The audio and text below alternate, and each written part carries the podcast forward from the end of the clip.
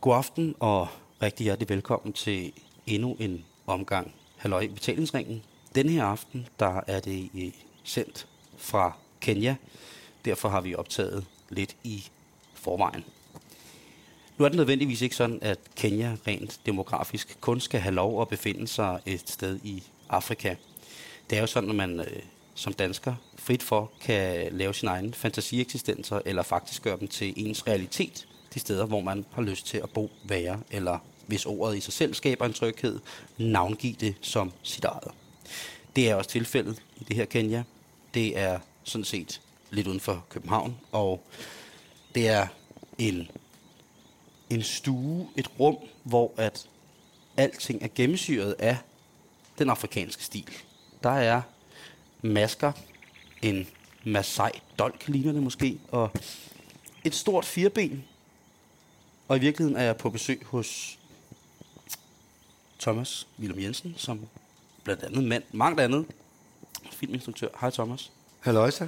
Og tak fordi du inviterede mig til Kenya. Velkommen til Kenya. Det æder rødme Kenya. Ja, det er Og meget det- Kenya. Og du, og du- du var jo inde på noget rigtigt. Du sagde, det er jo gennemsyret af afrikansk stil. Og der er rammer det. du i virkeligheden bullseye, fordi der er faktisk øh, nogle ting, der ikke er fra Kenya. Jamen, det kan jeg så godt se, men jeg kan også godt se, at, at det er sådan rent... Altså det overliggende tema er kenyansk. Fuldstændig. Det er det. Der er lige par masker fra Tanzania. Øh, nu kaldte du det for en dolk. Hvad for en var det, du pegede på? Det var ikke spyd. Nej, det var den, der ligger Den over i vinduet derovre. Jeg er ikke rigtig sikker på. Derovre, det er jo altså øh, en Masai-høvdings øh, spyd, som jeg fik af høvdingen. Og øh, fik, det vil wow. sige, at jeg gav ham lidt penge for det, men, men, men han gav mig det så. Jeg spurgte jo, om jeg måtte, øh, om jeg måtte købe høvdingens øh, spyd. Det måtte jeg godt. Det Men han, men han gav mig det så som flabet. gave. Det var som om, han havde glemt lidt, at jeg faktisk havde givet ham nogle penge for det. Så jeg, han overrakte mig det som en gave. Og det, der så også er lidt sødt, det er, at øh, der er sat sådan en lille kappe på, som ikke kan skære sig på spydet. Og den lille kappe er lavet i noget meget fint øh, skin med små perler og nogle små, øh, øh, hvad hedder sådan nogle, øh, ja, sådan nogle små øh, øh, muslingeskaller, tror jeg nærmest det er. Og der så tænker man sådan lidt, der, der er sgu en bid vej fra, øh, fra Massajernes land og så ud til kysten. Men altså, det har de åbenbart fundet frem. Du tror ikke, at øh, Masai-høvdingen har hoslet dig? Det tror jeg. Måske. Men, men troen er rar. Og, øh, og jeg fik det med ind, øh, fik det ombord øh, i min kuffert, øh, fik, fik det skilt ad, fik det lagt i kufferten, og fik det taget med ind i landet, uden at blive bustet i tolden. Fordi det, jeg skal jo faktisk have en blank våbentilladelse for En at være besiddelse. Ja, af et spyd. Det har jeg ikke. Nej. Men, men, men det virker som om, at, at du er meget fanget i det her kenyanske. Det er jo nærmest sådan en, en, en safari. Ja. Øh, og, altså, I har tilegnet i jeres øh, hjem et helt rum til Kenya, og det hedder simpelthen bare Kenya heroppe. Øh, Det hedder Kenya. ja. Øh, Skal vi ikke på, lige høre, hvad det der forhold til Afrika er? På, på en flot dag kunne vi godt finde på at kalde det Kenya Lodge. Øh, men det er kun, når der er gæster, og det er lørdag, og, og det hele skal være lidt fint. Ikke? Jeg synes jo øh, sagtens, at det her kan henføres til, øh, til rige hvide mænds legeplads i, øh, i noget land, de har stjålet fra, øh, fra stammer, og så hvad hedder det, gjort deres øh, kvinder til legetøj og øh, enslaveret mændene i forhold til udvinding af mineraler. Ikke? Fuldstændig. Så synes jeg, at øh, Kenya Lodge er, er, det er jeg meget glad for. Ja. Jeg synes også, at, at der ligesom er... Øh, det er jo også jeres pladerum, altså det er hyggeligt. Ja, det er det. Men for at vende tilbage til dit spørgsmål, så er vi blevet rigtig glade for Afrika, fordi øh, at øh, både Maria og jeg har haft mulighed for at, øh, at, at, øh, at arbejde. Øh, jeg har været i Kenya to gange at filme, og øh, skal til Uganda om en måned. Og øh, der sker sgu et eller andet med øh, Afrika. Altså når man kommer der til, det gjorde der i hvert fald hos os, kommer man dertil og, øh, og kommer lidt ind under huden på det på en eller anden måde. Jeg ved godt, det er banalt at sige, hvis man kun har været der i 14 dage, og øh, så gange to, det er så en måned, jeg har tilbragt der. Men på en eller anden måde, så bliver man sgu øh, berørt af det. Det er for vildt et sted, altså. Vi var så heldige, at vi både nåede at få, øh, hvad kan man sige, den triste side af Afrika, som er alt det, vi hører om med sultne børn, hungersnød, øh, mangel på rent drikkevand, alle de der ting. Og så den helt sådan overgivet, vi skal på safari og hygge os og bo på et lækkert hotel Det ude er midt min i... mor og far vilde med, du. Ja, men, det er det. men den der med, at man ligesom får, øh, får set begge sider. Jeg ved godt, Mm. der findes tusind sider, men vi, jeg synes, vi har fået en fornemmelse af, af ret meget. Hvad, hvad har du lavet i Afrika? Jeg har lavet øh, to film dernede. Den ene film var for 3 liter rent vand, som er et projekt, som Kildevæld øh, har sat i søen. Og hver gang man køber en, øh, en Kildevæld, så donerer man faktisk nogle penge til, øh, til deres 3 liter rent vand for Afrika-projekt. Og den anden film var en ren og skær øh, rejse gennem Kenya. Øh, en lang 25 minutters reklamefilm for Bravo Tours. Øh, men hvor det meget var sådan en, en oplevelsesfilm. Mere Ja. end det var en reklamefilm. Det var mere sådan en... Øh, vi håber på, at hvis folk ser den film, så siger de, gud, den oplevelse kunne vi godt tænke os at få. Så, øh, og i næste måned i Uganda, der er det, øh, der er det 3 liter rent vand igen. Nu er det et brøndprojekt, vi skal ned og, og filme, øh, at der bliver gravet nogle brønde i Uganda. Og jeg tror, det sted, vi kommer ud i Uganda, er et sted, der seriøst mangler. Altså Alt. alt, hvad man kan komme i tanke om, mm. kunne mangle. Det er rent drikkevand, det er mad, det er, jamen, altså, der er ikke noget. Det eneste, som, som, øh, som altså det, der har måske overrasket mig mest, det er jo, øh, det er jo deres brug af mobiltelefoner. Altså afrikanerne har jo aldrig haft kabler liggende i jorden. Så der er jo bare i løbet af de sidste 10 år blevet knaldet master op, Midt ude i... midt ude i nowhere. Nogle steder vælger man så at kamuflere de her master som træer. Så der står nogle meget, meget, meget sådan, øh, lige træer, med helt lige stammer. De står så midt ude på savannen og sender med mobilsignaler til samtlige afrikanere, også fattige massajer, der bor i deres ler eller mudder, eller lorteklinede øh, små øh, huse. Men deres mobil, den har de ved hånden, og den fungerer. Og de er jo nomader, de her folk, så det er jo enormt fedt for dem. Det er bare helt absurd, at, at, at et menneske, der, der bor i, i en hytte på 4 kvadratmeter, med bål inde i hytten, og ikke nogen vinduer. Altså, der, du kan jo slet ikke trække vejret derinde. Nej. Men mobilen, jo jo, de har jo så ikke noget strøm. Så det de gør, det er, at de kører ned til en ladestation, som måske ligger 8-10 km fra hjemmet, og så lader man om morgenen, typisk mellem 8 og 10. Øhm, så- starter de så generatoren op, så kommer alle de der høvdingen fra de forskellige øh, nomadefamilier med sejrene, og så lader de deres mobiler for en sludder mellem 8 og 10, og så kører de hjem til lillemor.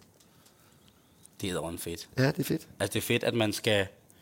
I gamle dage, der skulle de gå, hørte man altid, at det, den det tynde nærebarn, mm. han skulle gå efter vand. Ja. Nu går høvdingen efter strøm.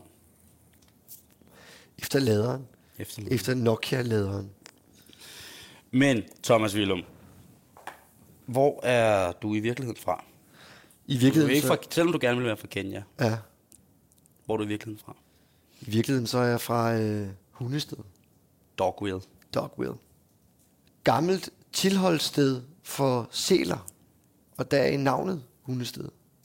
En sælhund. En sælhund. Det er jo simpelthen... Øh, Er det rigtigt? Nå, det er simpelthen, og det var øh, mig bekendt, at det er et kongenavn. Det var simpelthen øh, en konge, som for mange hundrede år siden døbte byen Hundested efter sælhundene, som lå på revet. Og dengang var havnen faktisk bygget, øh, jeg tror det var 100 meter udenfor, altså 100 meter væk fra kysten. Der var simpelthen bygget en mole ud, Okay. ud i vandet, kan man sige. Og derude for enden af molen, der lå den lille havn. Øh, og på vejen derud, på det lille rev, der lå øh, sælhundene, som de i dag gør på Anholdt, som ikke er så pokkers langt derfra. Øh, så der er navnet, Hundested, opkaldt efter sælhundene. Det lyder meget trygt, mm. hundested. Det var det også.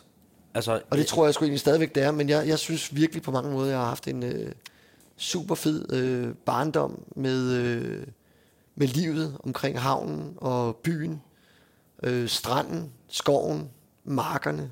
Øh, og så øh, en masse klassekammerater, som jo var enten landmandsbørn eller fiskerbørn. Øh, det var sådan de to store grupper. Og så var der selvfølgelig håndværkerbørnene. Øh, og så var der dig Anders Thomas Jensen. Jamen, han- nu er han jo så fra Frederiksværk. Okay. Men, øh, men i princippet, og vi mødes så i gymnasiet i Frederiksværk. Ja, fordi jeg tænker, hvor, hvor kommer den her kreative ting. Ja. fra? Jeg tror sgu egentlig, den kommer fra, øh, at når man bor i en soveby, som det jo er meget om vinteren, øhm, så mødes man i, i det der øh, totalt blomstrende foreningsliv, som, øh, som Gindberg jo også så smukt har portrætteret i hans serie om udkants Danmark. Så jeg tror sgu egentlig, at de fleste folk øh, mødtes i ungdomsskolen og i den lokale biograf, hvor jeg også arbejdede, Hundested Kino. Og, øh, og så sport. Altså alle folk dyrkede jo sport som sindssygt, fordi, igen, fordi, fordi tiden skulle slås ihjel. Så folk gik jo både til bordtennis og tennis og badminton og fodbold og håndbold og folkedans, som også var kæmpestort. Ikke? Har du ja. hjulpet en homie ud i folkedansk? Nej, men ved du hvad jeg har? Jeg har spillet øh, Ejens Teater. Ja, Altså det der, altså sådan noget øh, rigtig, rigtig øh, lokal amatørteater. Altså det der virkelig sådan Ejens amatørteater. Det spillede vi. Og, øh, og der var jeg med allerede som barn. Fordi min mor var med i den der øh, lokale teatertrup. Hvad laver dine forældre? Ikke? De handler med briller, begge to. Min far er optometrist. Ja, Det er, når man er optiker og lige har læst 3-4 sider latin mere, end bare det, det kræver for at blive optiker, så bliver man vist nok optometrist. okay. Hvordan er dit syn? Mit syn er helt perfekt. Ja. Jeg er den eneste i familien, der ikke bruger briller. Hvilket jo er lidt ærgerligt, når man nu har tilgang til dem billigt. Ja, ja og, og kvalificeret, ikke? Altså, og jeg har jo faktisk selv øh, stået, øh, da jeg var 13-14 år, har jeg jo stået i min fars brilleforretning i Hundested og slebet glas. Så jeg har jo en ret sådan, stor optisk forståelse, siger på jul.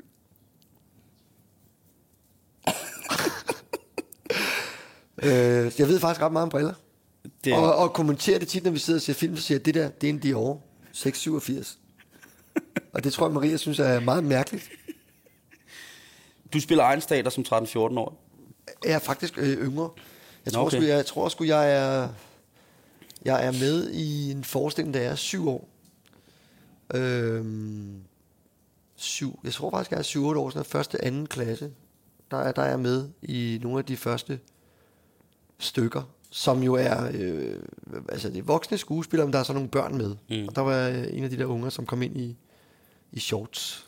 I dag vil man, vil, man, vil man jo snakke om, blev du spottet der, eller blev der, var det det, du fandt ud af? Det tror jeg bestemt ikke, jeg gjorde. Altså ikke, ikke i den forstand. Men jeg fik lysten til at, øh, at være på en, på en scene, og jeg synes, jeg synes, det var vildt sjovt. Jeg synes virkelig, virkelig, virkelig, det var sjovt. Og det var jo sådan noget med at komme ind og have to replikker. Og så gik man ud, og så sad man og ventede i 20 minutter. Og så kom man måske ind og havde en replik på et ord måske. Og så gik man ud og ventede 20 minutter igen. Altså det var jo meget, meget, meget små ting, men det var vildt sjovt. Øhm, og jeg tror, at jeg et eller andet sted, øh, ubevidst selvfølgelig, øh, set i bagspejlet, tænkte eller har fundet ud af måske, at jeg har, jeg, den der med, med at optræde eller være, at lave noget, som også er til glæde for andre mennesker, den, den, øh, den, den lyst kunne jeg godt lide. Jeg kan godt lide fornemmelsen af, at folk grinede, eller folk kunne, øh, eller hvad fanden de nu gjorde, gabte. Det kan jo også være, at de synes, det var kedeligt. Men altså, øhm, jeg var ikke bange i hvert fald. Jeg var ikke generet. Det fandt jeg måske ud af, at øh, det, havde, det, det, det rørte mig sgu ikke. Og så begyndte jeg senere hen som 13-14-årig at arbejde i Hundested Kino, og der fik jeg bare en, der fik jeg helt klart den der øh, lyst til, at, altså jeg vidste ikke, hvad det var. Altså jeg, jeg arbejdede som biografoperatør og satte film på, og, og, og sad så og så filmene, mens publikum så dem, og, og så øh, ud og sende en sodavand bagefter og sætte en ny film på. Men at se Michael J. Fox køre afsted i, i, i i Back to the Future der, og sådan nogle, altså det var bare sådan noget, hvor man tænkte, wow, det kunne bare være enormt fedt. Det var ikke sådan baseret på sådan en starstruck. Nej, nej. Sådan husker jeg det ikke. Det var ikke sådan noget med, åh, det kunne bare være vildt fedt at være ham. Men det var mere sådan noget med, åh, det kunne være vildt fedt at, øh, at prøve at være med til at, at lave sådan noget. Mm.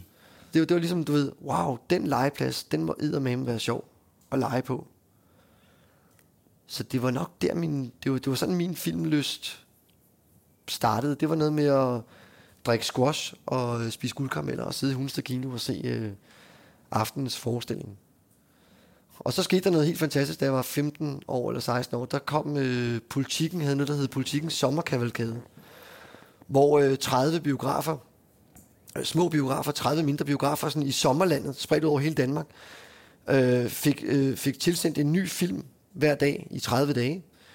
Og, øh, og det var alle de der klassikere, som var. Altså, øh, der var både nogle moderne klassikere, og så var der så de helt gamle. Altså, der, der var Napoleon fra 27, sådan fire timers øh, sort-hvid med lidt farve, og, og så var der en, en, et par helt nye film, men som man allerede dengang vidste, måske kunne gå hen og blive klassikere, sådan noget Mit liv som hund og sådan nogle ting. Mm.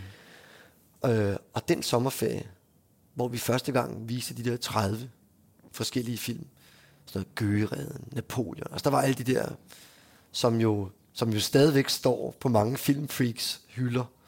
Og det, det tror jeg på en eller anden måde var med til at udbrede min, min nysgerrighed, og måske også sætte nogle flere, øh, sådan, nu skulle jeg til at sige farver, men det kan man jo godt kalde det, men, men finde ud af, gud, hvor er det dog stort, det der film noget. Altså, ja. det er ikke bare Gummitarsen, og øh, respekt for det i men, men, det, men det var jo mange af de film, som jeg så i kraft af min, i min alder og i tiden. Det var de film, der var fremme.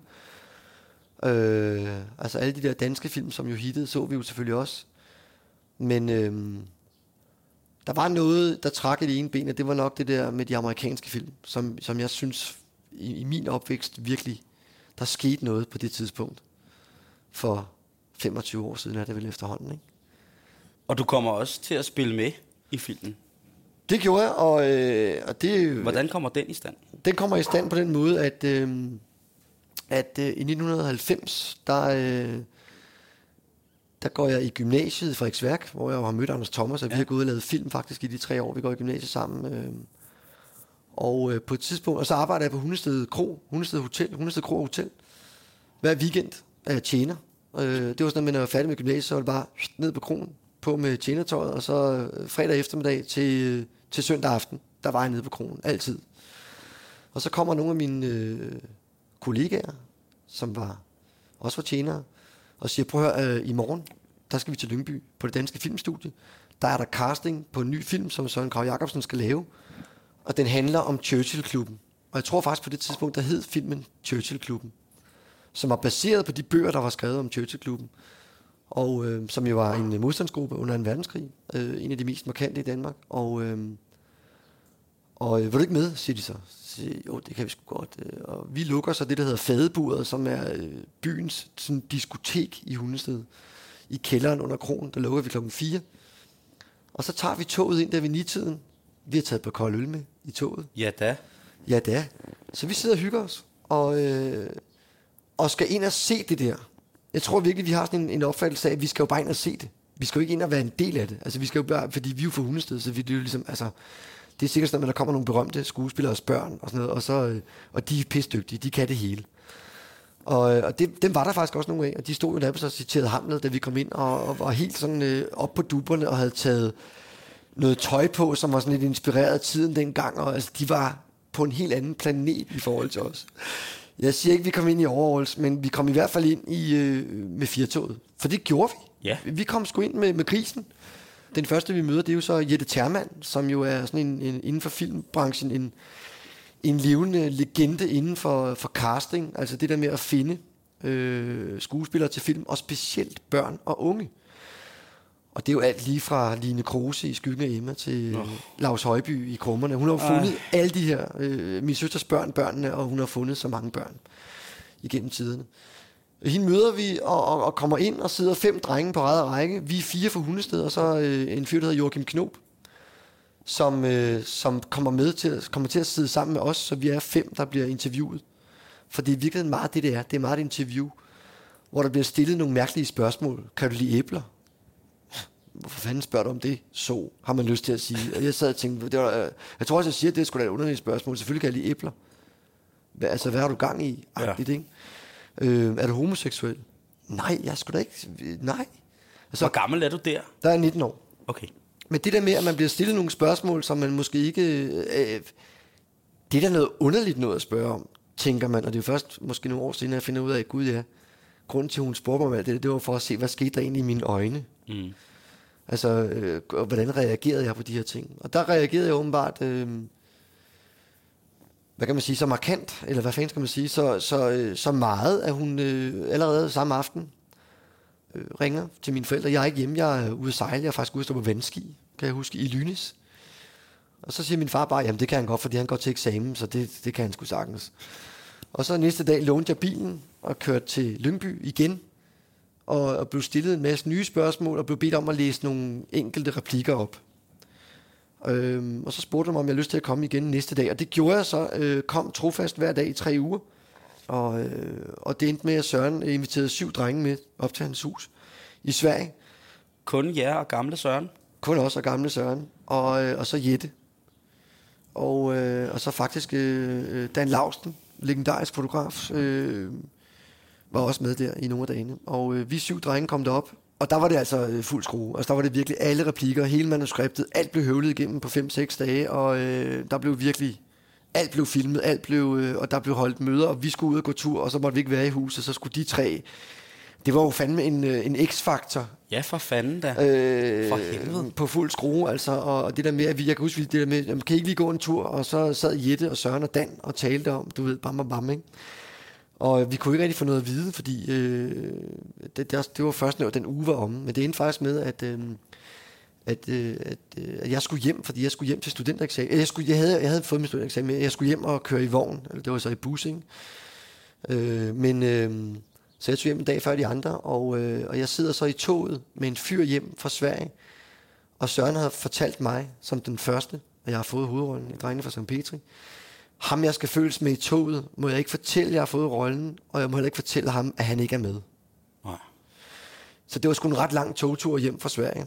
Øh, og jeg kunne slet ikke rumme det. Men jeg, jeg synes, det var så ekstremt, fordi øh, at jeg gik jo med en viden, som jeg havde vildt meget lyst til at dele med hele verden. For jeg var vildt glad. Altså, jeg var helt... Og jeg tror slet ikke, at jeg var i stand til at se egentlig øh, det perspektiv, der måske kunne ligge i, at jeg nu skulle have en hovedrolle i en Søren Krøj film, En film, som på det tidspunkt bliver, bliver omtalt som den dyreste film i Danmark nogensinde. Den koster 25 millioner.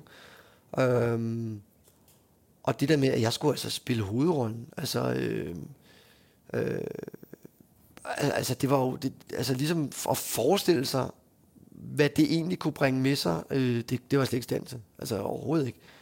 Vi, vi optog i 19 uger. Jeg havde, øh, det, var, det er 95 dage, og jeg havde 86 dage på filmen. Og det der med at have 86 dage på en film, altså det er jo det er i, i, set i, i nutid. Altså i, i dag optager man jo mange film på 6, 7 og 8 uger. Mm.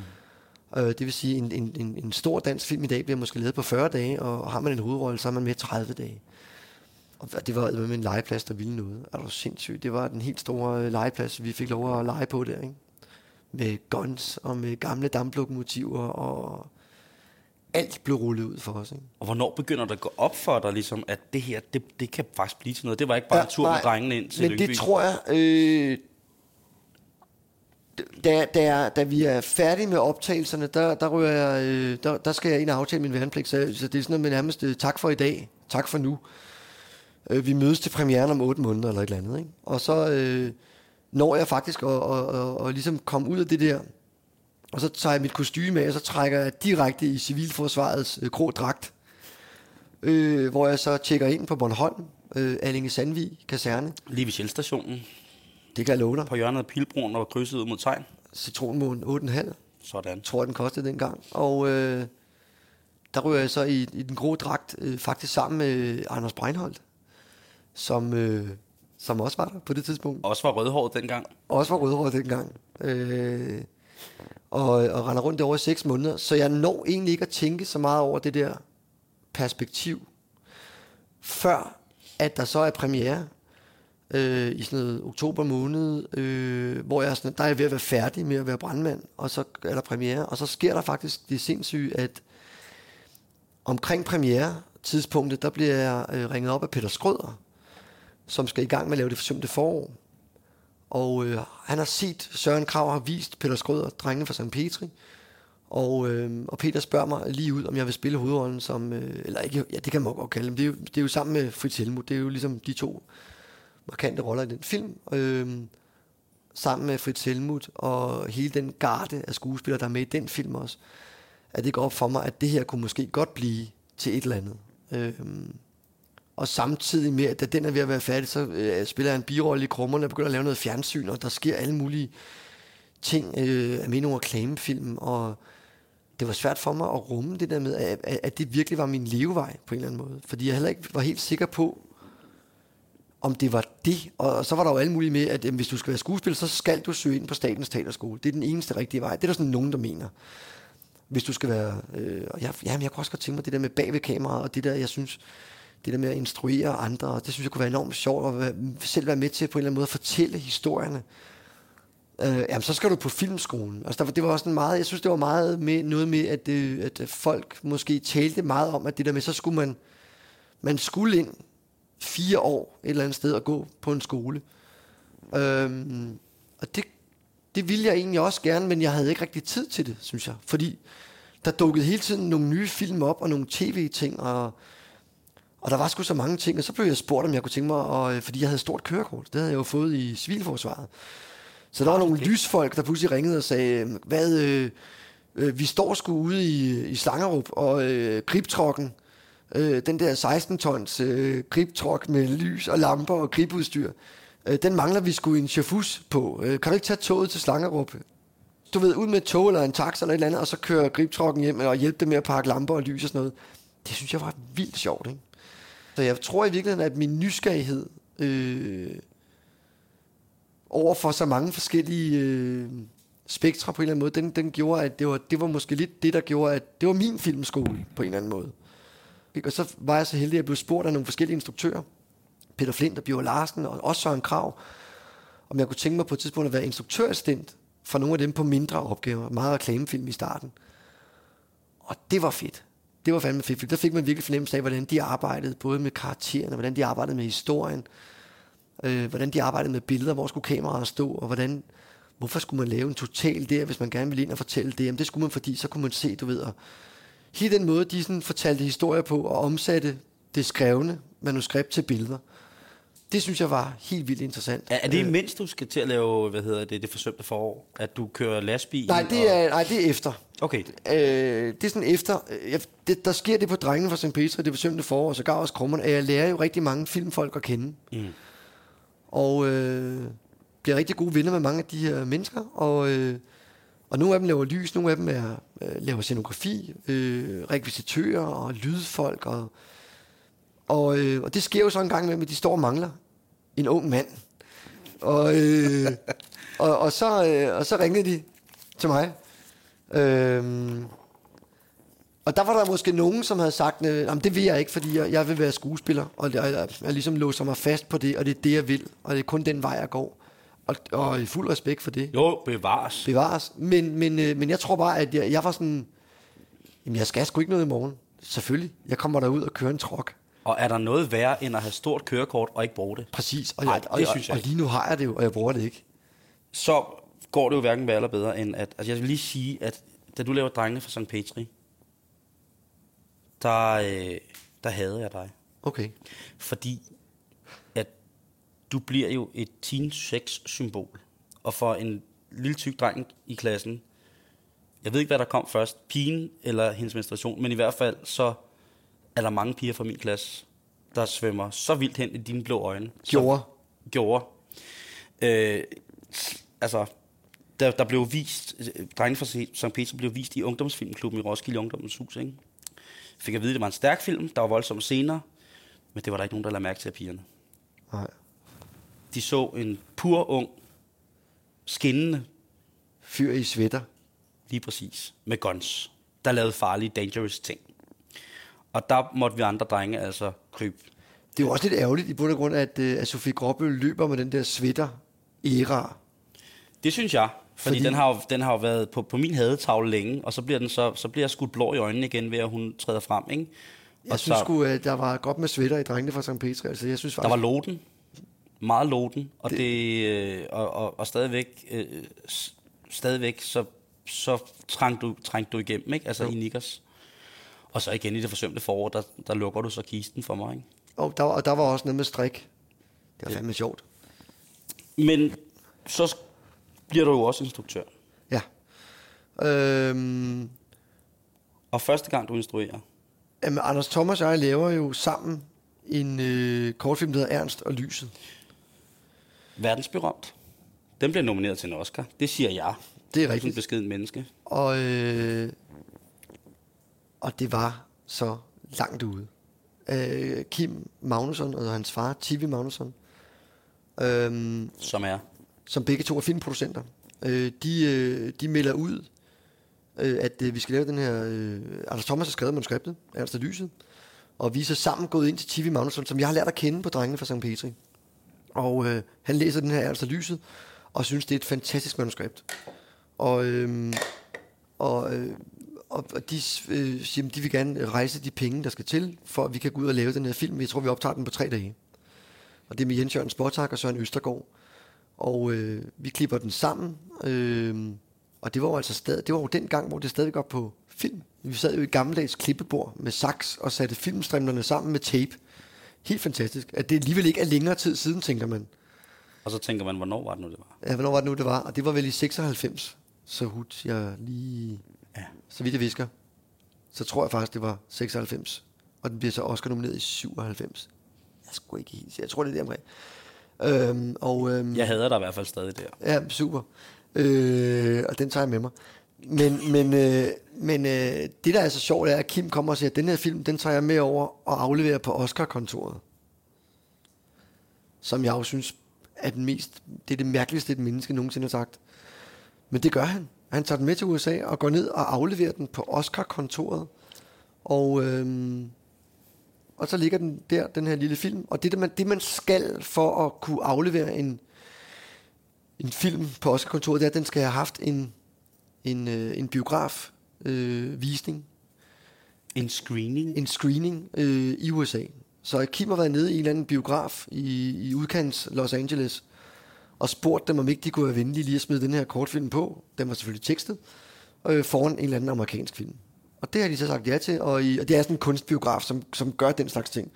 Så den har kørt i den her øh, biograf i en uges tid, og der har været en 8-10 screening af den her film. Det vil sige, at den lever nu op til kravet, som, øh, som, som, som altså skal til for, at man må aflevere filmen på kontoret. Så bliver den afleveret, og så går der et par måneder, og så får vi et svar øh, om, at den er blevet nomineret. Den er simpelthen blevet nomineret til en Oscar, den er blevet valgt ud, så der kun nu er fem film, som har fået en Oscar-nominering.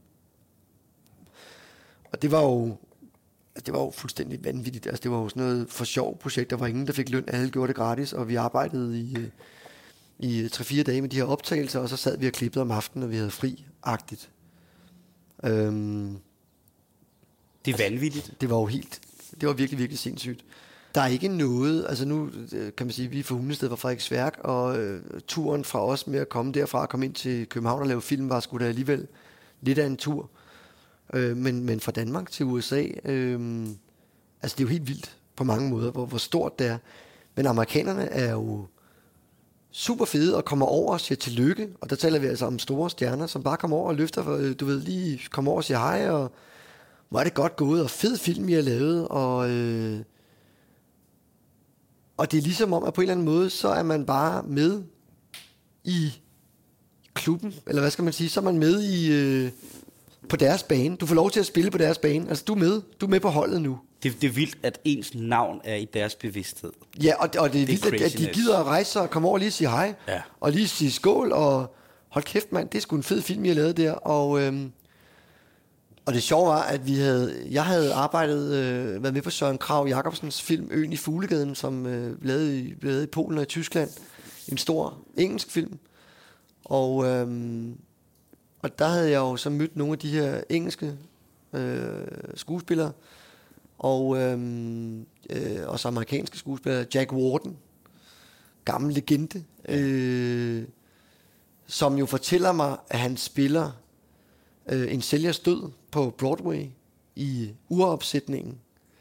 Øh, han er simpelthen den første, der, der spiller øh, sælgeren i en sælgers død på Broadway. Og, øh, og ham lærer jeg sådan, og bliver, nu siger jeg gode venner, det er jo ikke rigtigt, fordi, men vi arbejder jo sammen i et par måneder, og, og taler jo sammen hver dag. Men han fortæller mig en sjov historie, som, øh, som er, at han jo øh, er, er øh, altså han er i, luftvåbnet i, i, øh, under 2. verdenskrig. I den amerikanske, i det amerikanske luftvåben, og, øh, og, og styrter ned med et fly og bliver relativt smadret. Øh, og kommer på hospitalet. Og, øh, og på hospitalet, der er der en, en, øh, en, øh, en sygeplejerske, som, som siger til ham, prøv at du har et, et super godt fjes, mand. Hvorfor er du ikke skuespiller? Og jeg tror, der er en lignende historie faktisk om Harrison Ford, som også får at vide, tror jeg, han var jo nok tømmer, ikke? og hvor, jeg ved ikke, om han er ude og tømmer et hus, hvor der er en eller anden, der siger til ham, du har et fedt fjes, hvorfor bliver du ikke skuespiller?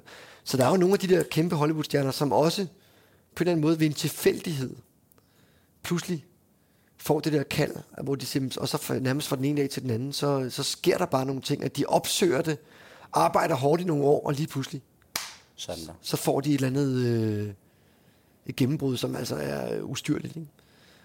Men jeg vil så sige, at øh, den der Oscar-nominering gjorde jo noget et eller andet sted. Øh, den gjorde i hvert fald ikke lysten til at arbejde med film mindre. Lidt et vink med en vognstang. Det, Ja. det kan du sgu godt, Thomas, det der. Og, øh, og et eller andet sted følte vi jo nok også, at vi kunne gå på vandet og holde da kæft. Og der var mange, der ringede lige pludselig. Altså overraskende. Og der kom jo også helt det der med pressen lige pludselig. Ja. Øh, som specielt for Anders Thomas var ret overvældende, fordi han jo ikke rigtig var, var et kendt navn på det tidspunkt. Øhm, og pludselig stod man der, og, og, og, og TV2 og Danmarks Radio og hele det der presse, de fløj jo alle sammen til USA, og vi blev interviewet i USA, og amerikanske øh, agenter kom og lagde deres visitkort, og hvis I kunne tænke jer at ringe, og øh, vi talte, jeg talte også med nogle caster, øh, og, og det var bare sådan, altså, det var bare så, det var bare så absurd lige pludselig at, at sidde og drikke øl med Leonardo DiCaprio og hele det der, øh, som jo pludselig sådan, det var det man gjorde, agtigt, ikke? Det var, det var sgu ret øh, vildt. Altså lige pludselig er du som 27-årig sat ind i et selskab, som Ja. ja. altså er verdensberømte og, når jeg Oscar-belønnet instruktører. Ja. Jamen fuldstændig. Øh, det, det tror jeg ikke. Jeg, jeg tror ikke, jeg er helt med på, øh, at, at den tradition, jeg måske har trådt ind i, øh, har betydet så meget for, for nogle af de navne, vi lige har nævnt. Fordi, fordi det har det jo. Ja. Altså, øh, øh, det kan godt være, det ikke er det, der gør dem verdensberømte. Altså, øh, Bille, øh, øh, hans gennembrud er, er, altså på verdensplan er jo nok pille i Europa, det tror jeg ikke, der er nogen tvivl om, men, men han har jo immer væk på vejen derhen lavet tre eller fire film. Øh, Geniale.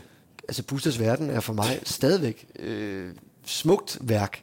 Og så en krav, som jo, som jo laver, vil du se min smukke navle, som jo øh, også er helt vild. Altså jeg kan huske, da jeg ser den, altså det er jo for vildt, ikke? Og Bjørn Larsen, som jo spiller hovedrollen i den film, bliver jo senere hen en øh, røvdygtig instruktør og laver nogle fantastiske børne- og ungdomsfilm. Ja. Også Peter Flint øh, har været instruktørassistent også for Søren Krav og kommer ud af filmskolen og laver også pludselig nogle børnefamilieting. Så, så det der, der, og de laver kæmpe store film i dag i England og, øh, og så videre, så, så de har øh, om nogen rykket.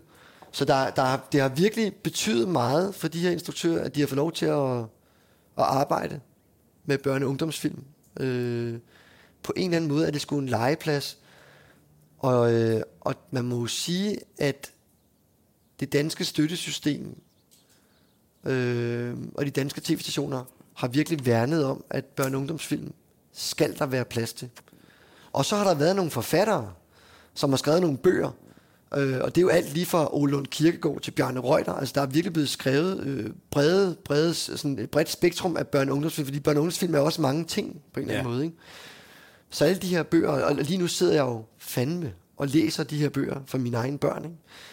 Og, øh, og, og finder jo sådan, genfinder ud af, hvor store øh, mesterværker ja, de er på ja. Deres egen fasong, fordi de er så sindssygt eventyrlige. Jeg læser Hodja fra Pjort i øjeblikket, øh, som jo er en sjov titel. Er rotten uhyggelig, eller er han ikke uhyggelig? Rotten er da bare mega uhyggelig. Og når, man, og når, og når jeg læser altså. øh, fra mine børn, at øh, rotten er jo, bliver jo også kaldt skyggen. Ja.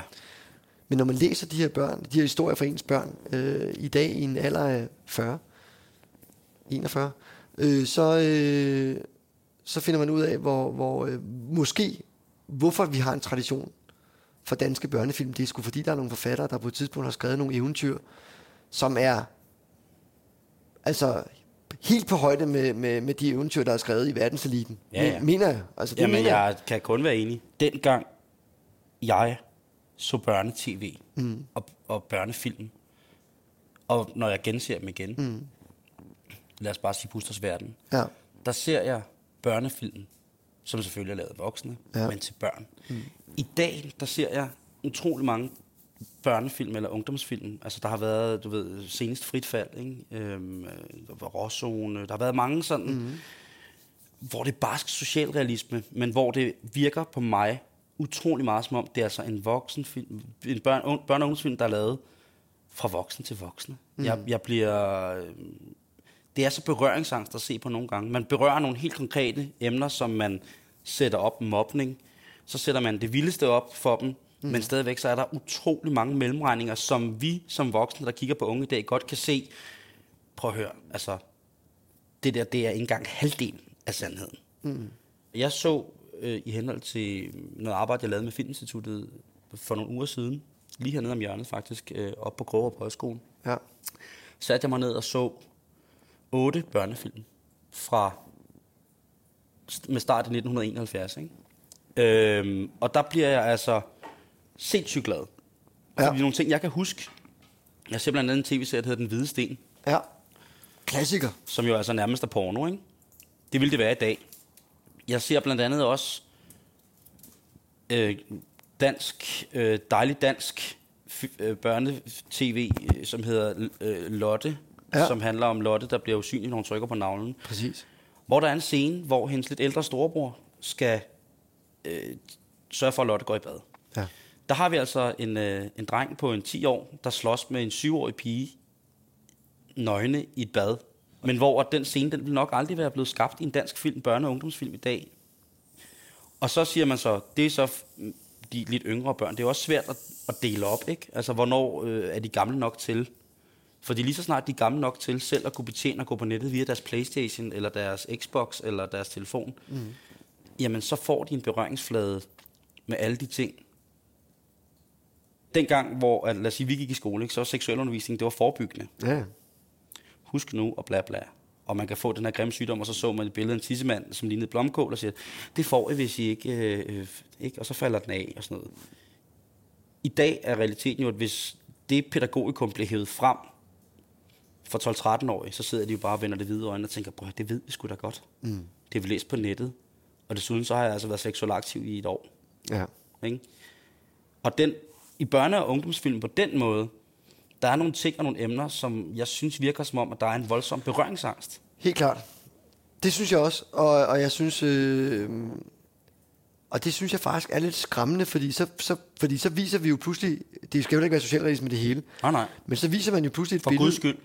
For guds skyld, men så viser, så viser man jo pludselig et billede, som ikke er det rigtige billede. Altså, øh, Og hvordan skal de så sætte sig selv altså i... i kunne man filmatisere Astrid Lindgrens bøger i dag?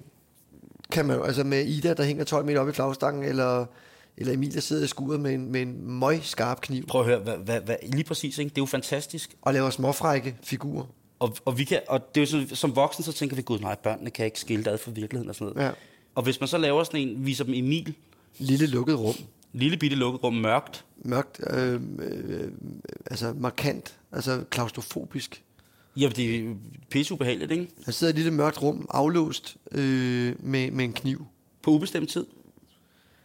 Og laver fallers. Man tænker jo straks på, øh, på, på Østrig, og øh, Jamen, det kunne være, det er forfærdeligt, ikke? Og, men stadigvæk, st- hvad hedder han? Hvad hedder Josef Fritzl. Josef Fritzl, ja. ja, det hedder han jo så stadig, kan man sige. Det hedder han stadigvæk, ja. Men dig som, altså nu sidder du som filminstruktør og alt muligt andet, men, men du siger jo selv, at det er lidt skræmmende. Jamen det synes jeg lidt, det er, fordi øh, øh, jeg... Du er jo også mest af alt far jo.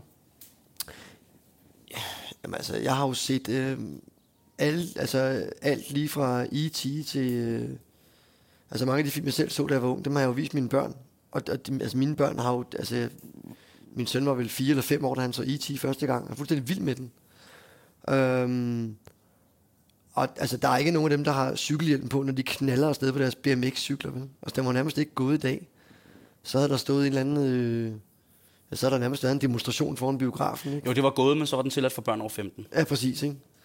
Og det kan man sige, det er jo, altså, det er jo helt absurd. Øh, og øhm, og det, det, er, altså, det er fandme forkert, hvis, hvis, man, hvis vi kommer ud i, i en verden, hvor øh, alle børn skal pakkes ind i vat og have cykelhjelm på, og ikke må, ikke må dele en smøg nede i skuret, eller ikke må... Øhm, altså, hvis man skulle lave Orla Frøsnapper i dag, hvad skulle man så gøre? Hele hans karakter er jo, at han går rundt og ryger de der små filterfri smøger der. Ja. Og, øh, og det har Ole Lund jo tegnet på alle billeder i bogen. Den var nok ikke gået i dag. Det vil sige, den, den kunne man ikke lave i dag. Kan du huske starten på den kroniske uskyld? Kan jeg det? Den kroniske uskyld. Hvad er starten? Er det, Det er en er skøjtebane. ikke, jeg skulle sige, at de bliver studenter eller sådan noget? Nej. Det er skøjtebanen, hvor at, øh, de vælter en pige om kul og blotter hendes... Nå, den kroniske, ja, det er du fuldstændig ret i. Ja, klassisk scene jo. Ude på isen med, med cykelhjulet, de står og spinder der, så, så dynamoen lyser lige op i skrevet på hende. 14-15 år drenge, ikke? Ja.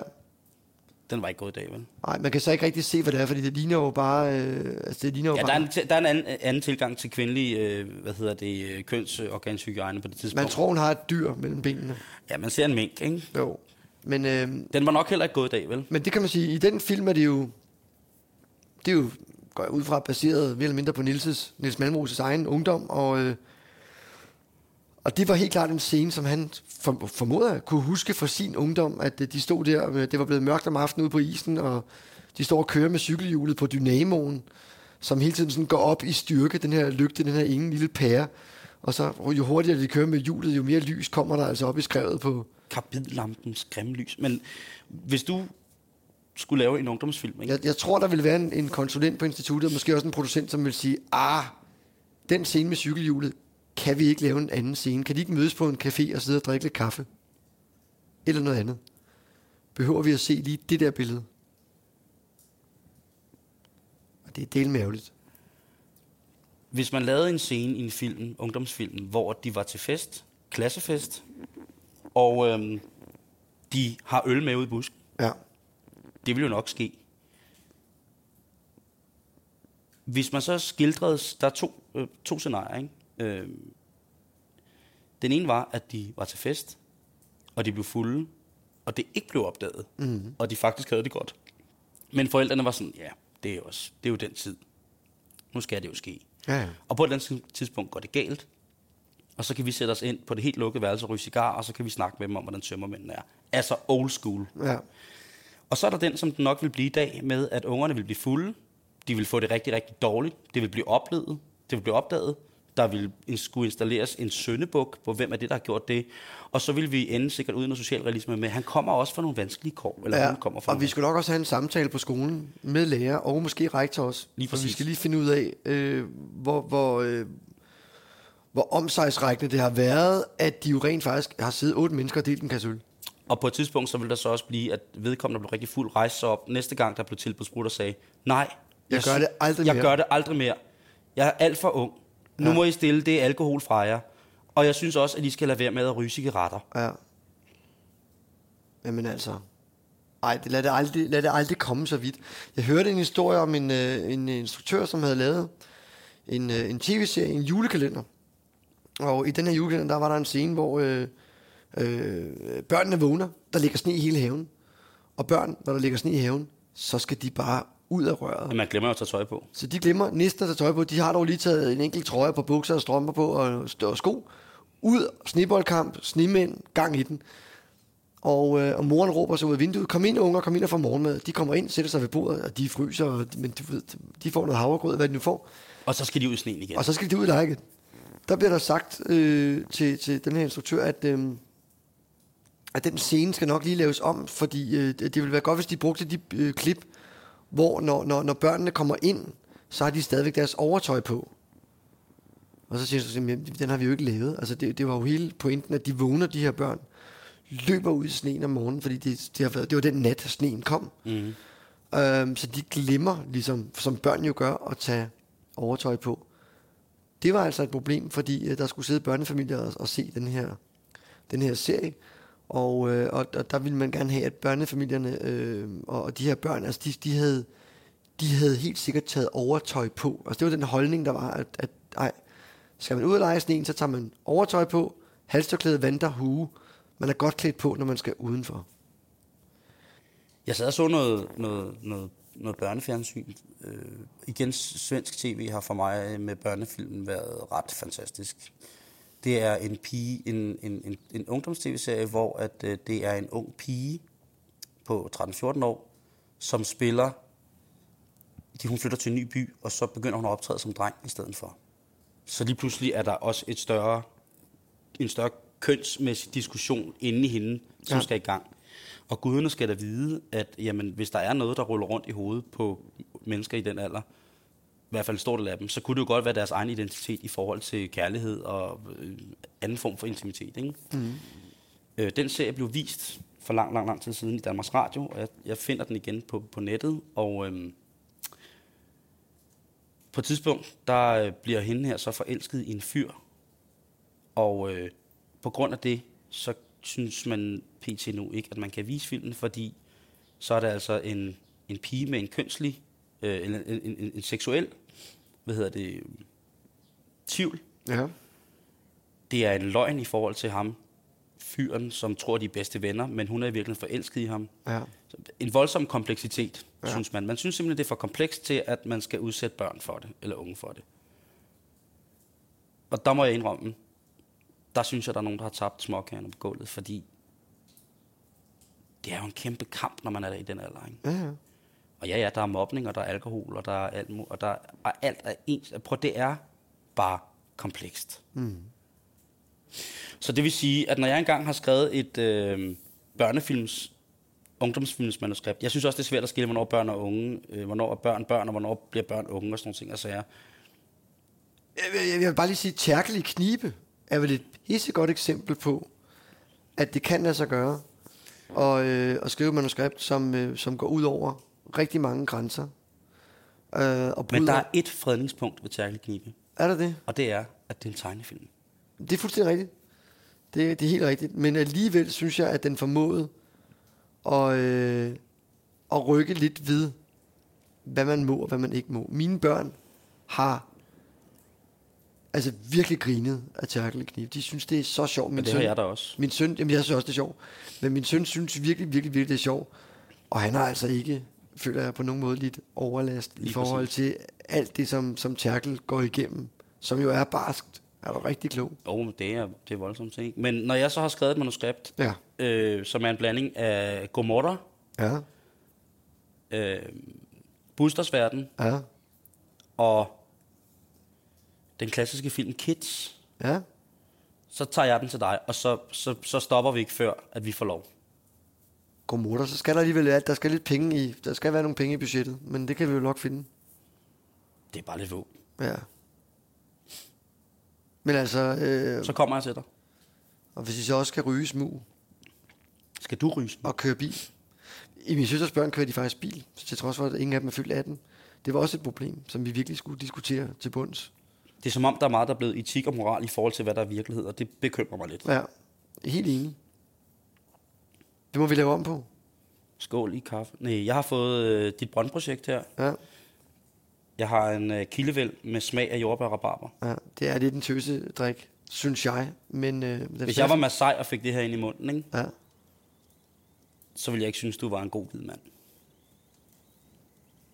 Altså, det er en... Øh, det kunne faktisk være meget sjovt at øh, have, have, have budt en Masai på sådan en kildevæld der. Det synes jeg. Jeg synes i hvert fald, om ikke andet, det er et pis godt projekt. Jeg har jo mødt en Masai, der hedder Jeffrey, som taler dansk. Øh, og, som, og som har gået på øh, Landbrug Højskole i Danmark. Og det var ret, ret vildt at møde Jeffrey, som altså er ægte Masai og har gået på Landbrugshøjskole i Danmark og taler dansk. Så, øh, Skal du hænge med ham, når jeg skal til Uganda? Jeg har hængt med ham i Kenya.